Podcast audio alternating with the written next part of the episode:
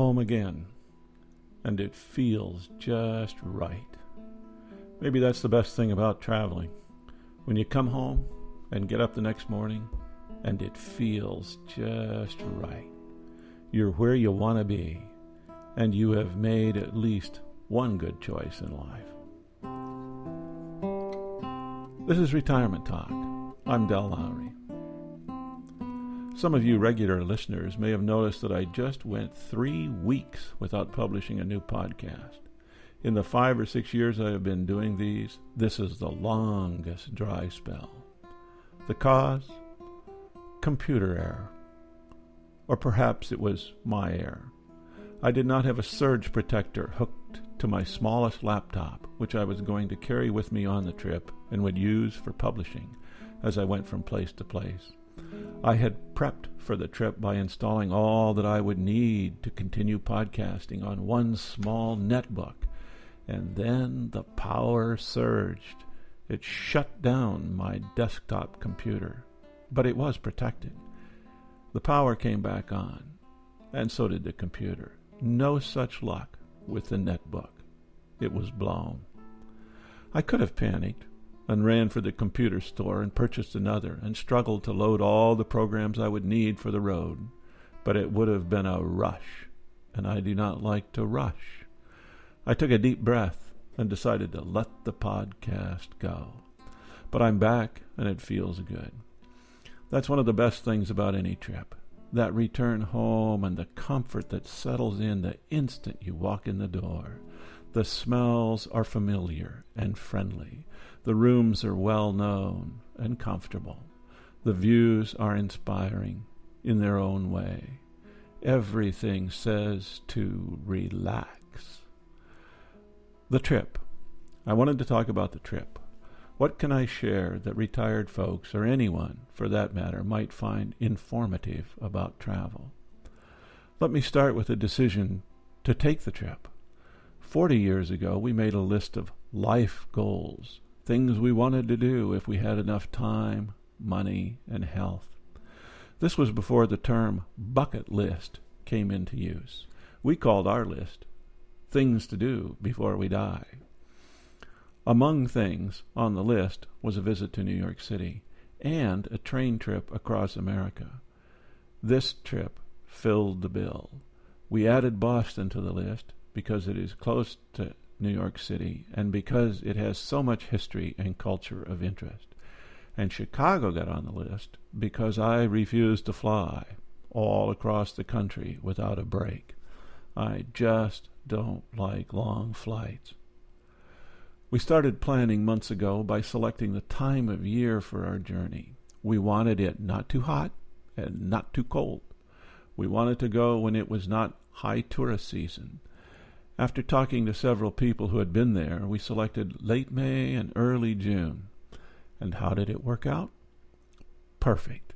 It was a little hot a day or two and a little chilly a day or two, but for the most part, it was perfect. We then started to contact home exchange members for possible house swaps. I have talked about this in former podcasts. See episode 37 retirement and home exchange. We had two exchanges owed us from last year when two New Yorkers visited at our place in Vancouver. We contacted them and worked out dates that would be agreeable to them and would work with us. We were left with two days between exchanges when we would have to rent a hotel. Not so bad, we thought. Just two nights. We then wrote Home Exchange members in Boston for the time we would be there and secured a swap. Things looked good. We again wrote seeking a home exchange in the Chicago area. We secured an exchange and were set to go. We packed our bags, and that is when my computer burned. Not unaccustomed to things going wrong at the last minute, we adjusted and walked out the door with only an iPad. It would keep us in touch with the world, but would it not allow for publishing podcasts.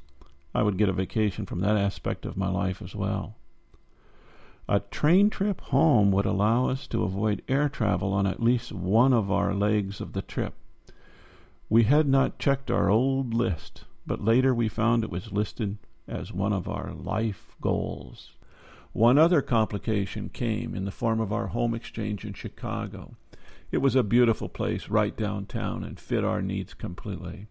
But our contact with the owners had evaporated about a month before the trip. We would write emails, we tried to contact them through their home exchange listing, and all failed. We could not arrange for picking up the keys to the unit. What happened? We had gotten a spam letter with their return email about a month earlier. We think that perhaps they cured the problem on their end by forwarding all email from some addresses, ours included, into their spam folder or trash. Perhaps we'd done the same. It was a technological mess. We lost the exchange. We had to rent a hotel. Once you have experienced the pleasure of home exchanges, hotels just cannot compete. Not only do they cost a lot of money, but the rooms seem so inadequate in every way. So our trip started out with this second glitch.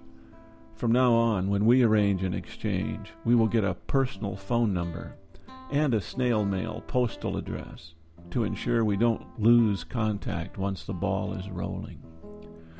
We did adjust and accept our fate. We loved Chicago. We loved the neighborhoods and the biking. We walked and biked all over the downtown the lakefront, and a couple of close residential neighborhoods. The people of Chicago have that Midwestern sense of hospitality. They were so very friendly and helpful. They look you in the eye and speak with a sense of wanting to help. They love their city. It was clean and beautiful. But it was the Midwest, and we had left that part of America some 40 odd years ago and were ready to take on the city, New York City. I'll continue this travel report in the next episode. This is Retirement Talk. If you have questions, comments, or suggestions, please contact Del at retirementtalk.org.